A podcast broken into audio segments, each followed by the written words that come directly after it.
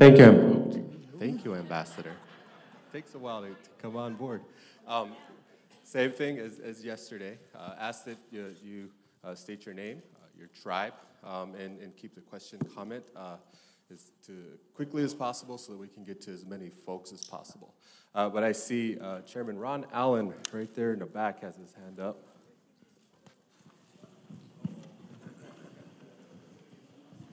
Thanks, Weezy. I know how, I know how you feel now. So Ron Allen, uh, Chair CEO for the Jamestown S'Klallam Tribe, small tribe out in western Washington State. Um, I chair the uh, Self-Governance Advisory Committee with Department of Interior and, I, and also over in HH, IHS as well. And um, I'm also active on the Budget Committee with the Bureau of Indian Affairs. For me, I, I want to put this into perspective with the domestic policy. So today, the federal government provides for Indian country about 28 billion across all the federal Indian programs. The need of Indian country is uh, annually. The need of Indian country is north of 250 billion, maybe 300. How do we bridge that gap for Indian country to be uh, at the same level, have the same opportunities for our communities and peoples as mainstream America? It is economic development. The federal government had, doesn't have the trillion more, trillions more it, that, that, are out there. Yes, we appreciate the, the ARPA monies. Yes, we appreciate the Inflation Reduction Act. Yes, we appreciate the infrastructure money. But the question of the day is how do you get those monies to us in a way that helps us build our economies? Today, today, in the BIA alone, just the roads maintenance program is $400 million in arrears. We got potholes that we can go into and come out the next day. That was a that's a that's a Pine Ridge joke, you know. But so, so, the point here is that we're asking of you, how you know, got infrastructure money. How do we how do we get those monies out there? So it's not just roads and bridges. It is broadband and getting those monies out there. Yes, you have broadband monies out there. We appreciate that. The Inflation Reduction Act and climate change, and we got climate change in all kinds of different pockets um, in the different agencies. How do we get those monies to us timely? I would challenge you in terms of how you can move the money quicker. I know right now, with the regard to monies right now, many of these departments and agencies don't have the have a fluid, flexible capacity to get the money to us in a timely manner. BIA has been doing a great job of getting it, doing it better. IHS over in the HHS doing it as well, getting it to us. There are vehicles that you can get those monies in there. Maybe you need to start thinking outside the box to transfer money. If you don't have the contracting capacity, then, then get it, get your act together to collaborate with your, with your agencies. Department of Interior knows how to do it. Department of HHS with IHS knows how to do it. So we need to get the resources to us. We're in the trenches. You want to solve these problems? You want to enhance our economy and restore our economy to, you know, to where we want it to be? You get through the, the, the inflationary problem right, we have right now? Then we're a part of the solution. Thank you. Thank you. Gene, and, and then uh, Mitch. Well, that's a bigger question than I can take, and I would think the secretary, would, who's not on the panel, would be the most expert. But I do want to make one important point, though, um, to know that the president is listening, which is the $20 billion program we're talking about. Let's just be clear on one thing, and Mitch will, be, will, will, will verify this as a former mayor. All of the previous recovery acts went to states and then maybe 100 and 150 cities. That's it. And you had to kind of try to get money from other places.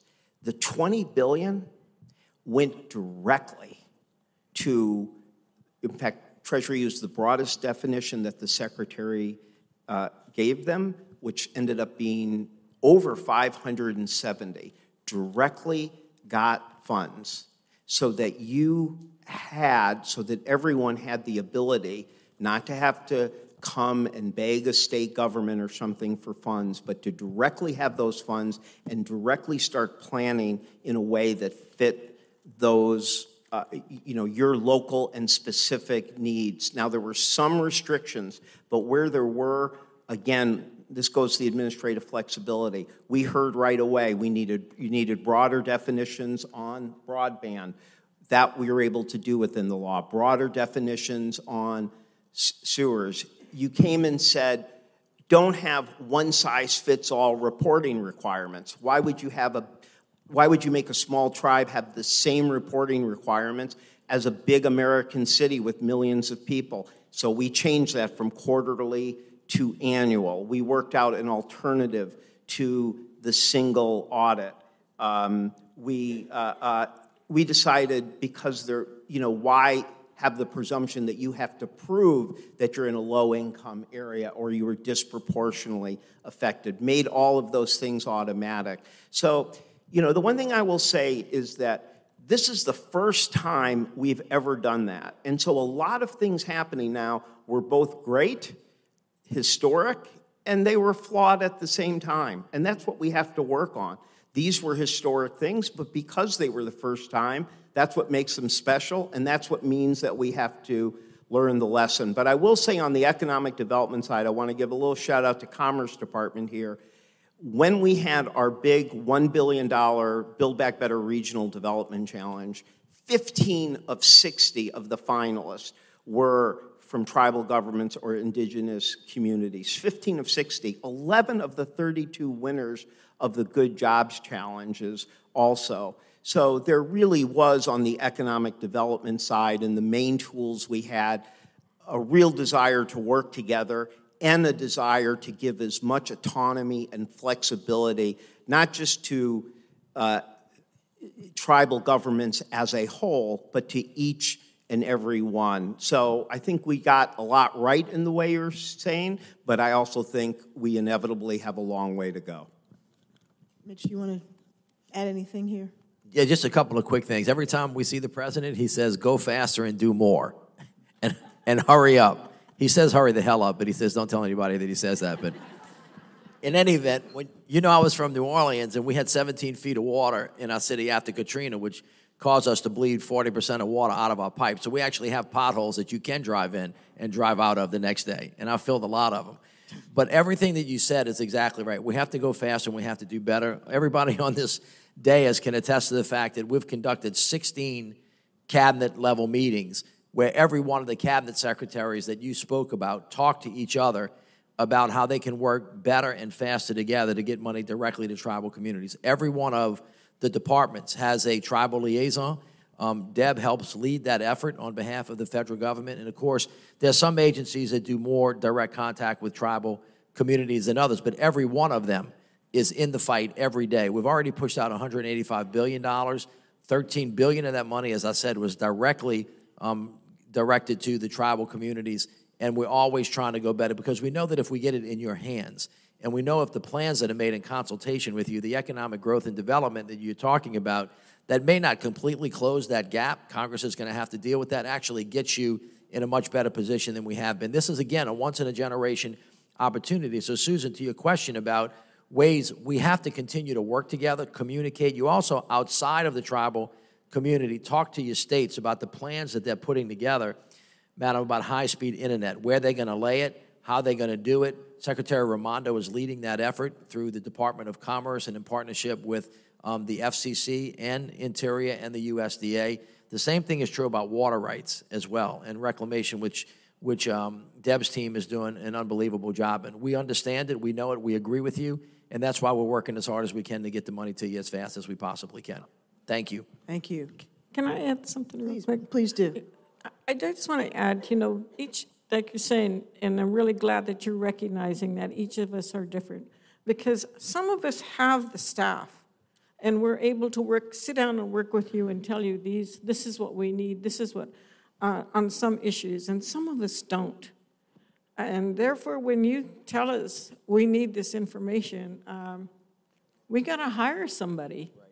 We have to find somebody who can help us help ourselves. Um, because we all know that, you know, state and federal rules sometimes just don't apply to us. And so uh, having that flexibility is going to be really important in recognizing who you're working with and how, how much knowledge and how much technical people we do have on board. Thank you, Chairwoman Brigham. And uh, Wizzy, back to you. Great. Next, next question. Who has their hands up? Um, let's, uh, let's get someone over here from this side, in the middle here.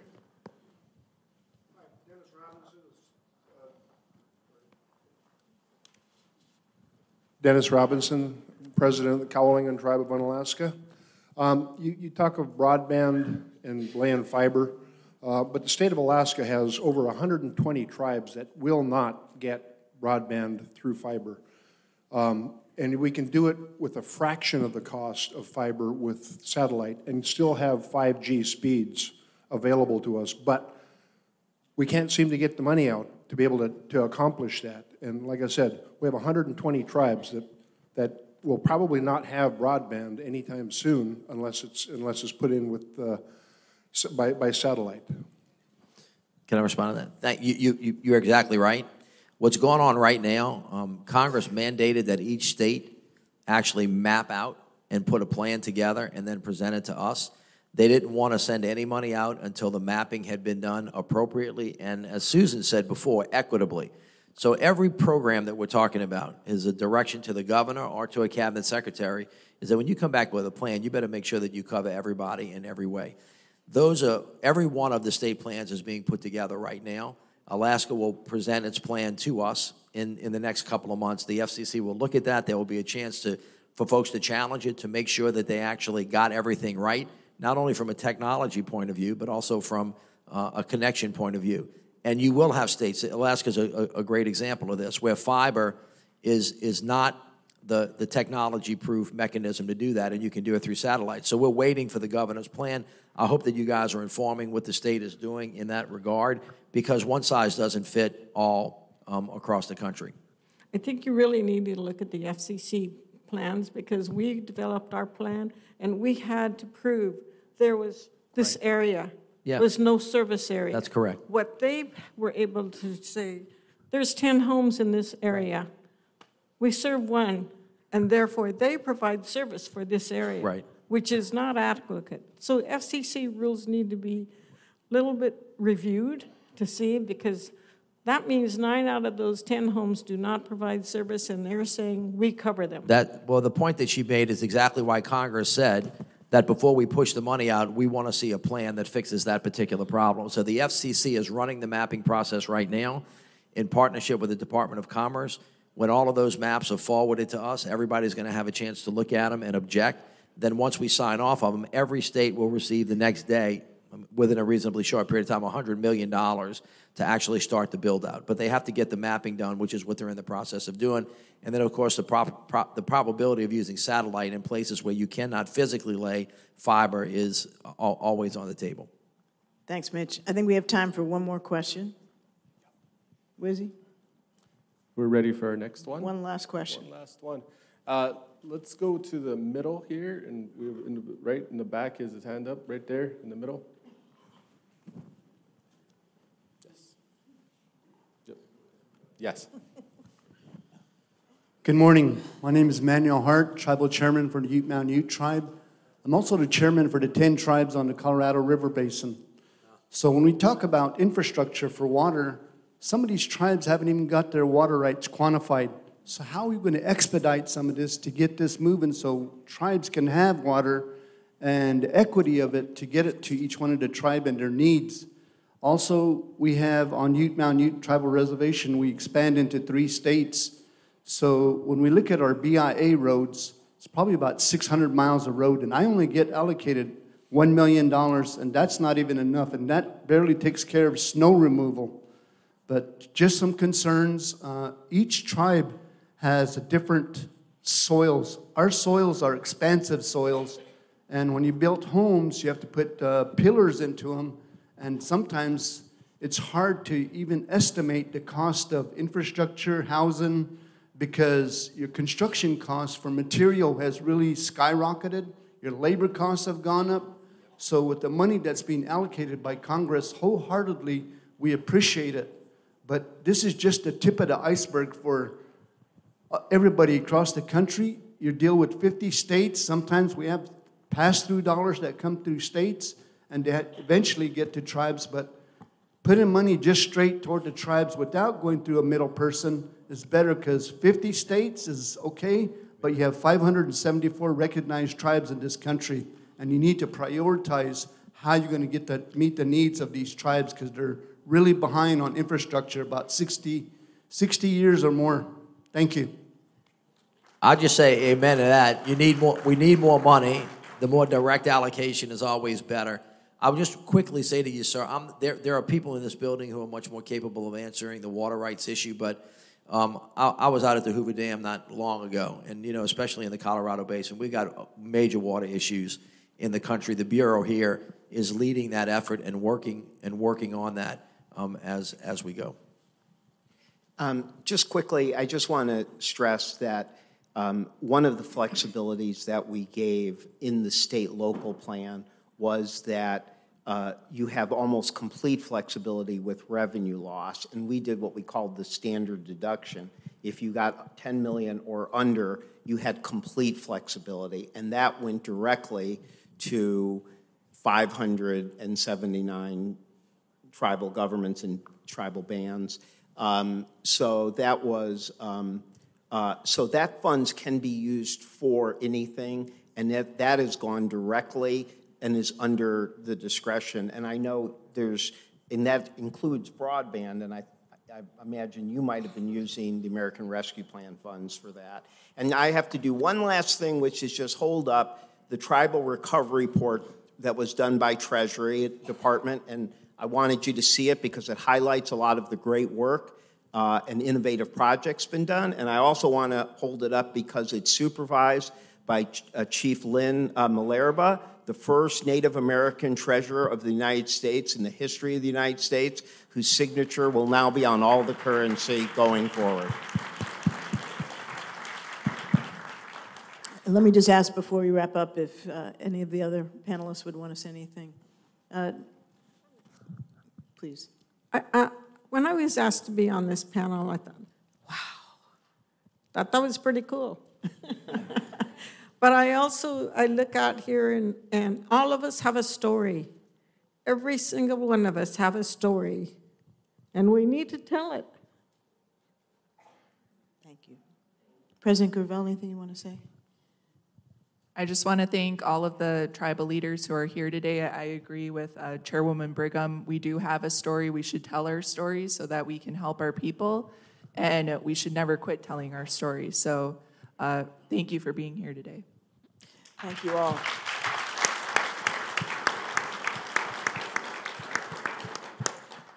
I just want to say one word, uh, reflecting on what the president said earlier and what the first question was, which is I think the whole theory of these, you know, we talk about them as bills and programs and money and this and that.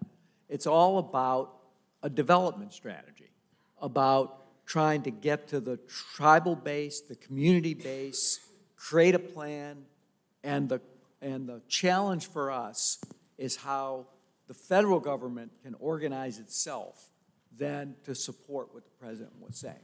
To, to be, basically to sync up, to provide the technical and uh, resources, and then the money will flow. But in the end of the day, it's not just about grants and, and money, it's about developing uh, better lifestyles and bringing equity into the country across uh, both Indian country and into disadvantaged communities across America. So I think that's where we need to go. And I look forward to getting your ideas. Thank you all so much. Thank you for your questions. Thank you for your participation. I want to thank our panelists, John Podesta, President Gravelle, Chairwoman Brigham, Gene Sperling, Mitch Landrieu. Thank you all very much. Thank you.